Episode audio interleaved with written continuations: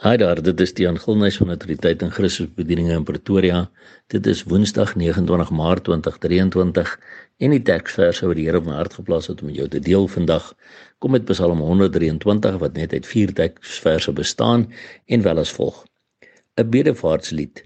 Ek slaan my oë op tot U wat in die hemel troon kyk soos die oë van die knegte is op die hand van hulle heer soos die oë van die diensmagte is op die hand van haar meesteres so is ons oë op die Here ons God totdat hy ons genadig is.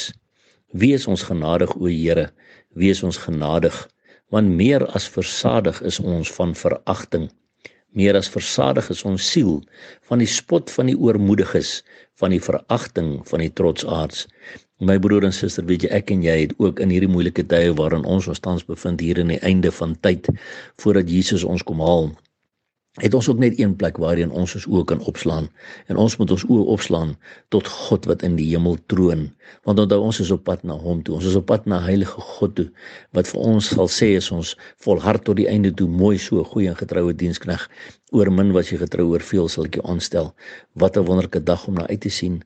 En daarom sien ons ook hier soos wat hierdie psalmdigter skryf, kyk soos die oë van die knegte is op die hand van hulle Heer, soos die oë van die diensmaagd is op die hand van haar meesteres, so is ons oë op die Here ons God totdat hy ons genadig is. Ja, ek en jy lewe tans reeds in die genade van ons Here Jesus Christus deurdat ons uit genade gered is.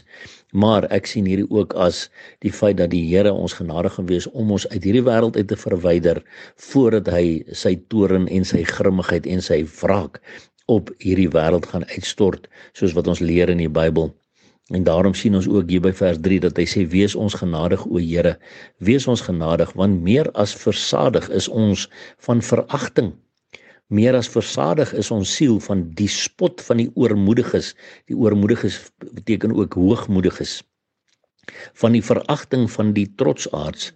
Hoeveel van God se kinders word ook nie vandag net absoluut verag deur mense wat hoogmoedig is nie. En ook baie kere sit met geestelike hoogmoed en die veragting van trotsaards mense spot ons mense sê ons sleg mense takel ons af. Hoekom? Omdat ons opstaan vir die waarheid van die woord omdat ons oog is op hom wat in die hemel troon Maar daarom my broer en suster moet ons volhard, volhard in die gebed, volhard tot die einde toe.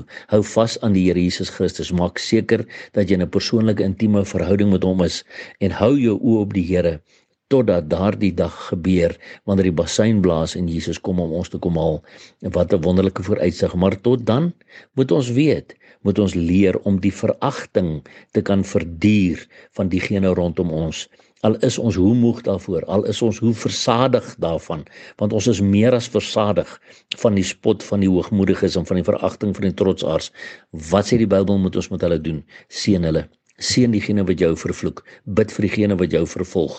Wees jy's anders as die wêreld maar hou jou oog op Jesus totdat die dag kom. Wat 'n wonderlike vooruitsig my broer en suster en omdat ons weet sy koms is baie naby hou ons aan uitroep Maranatha kom Here Jesus En onthou, Jesus Christus is baie lief vir jou.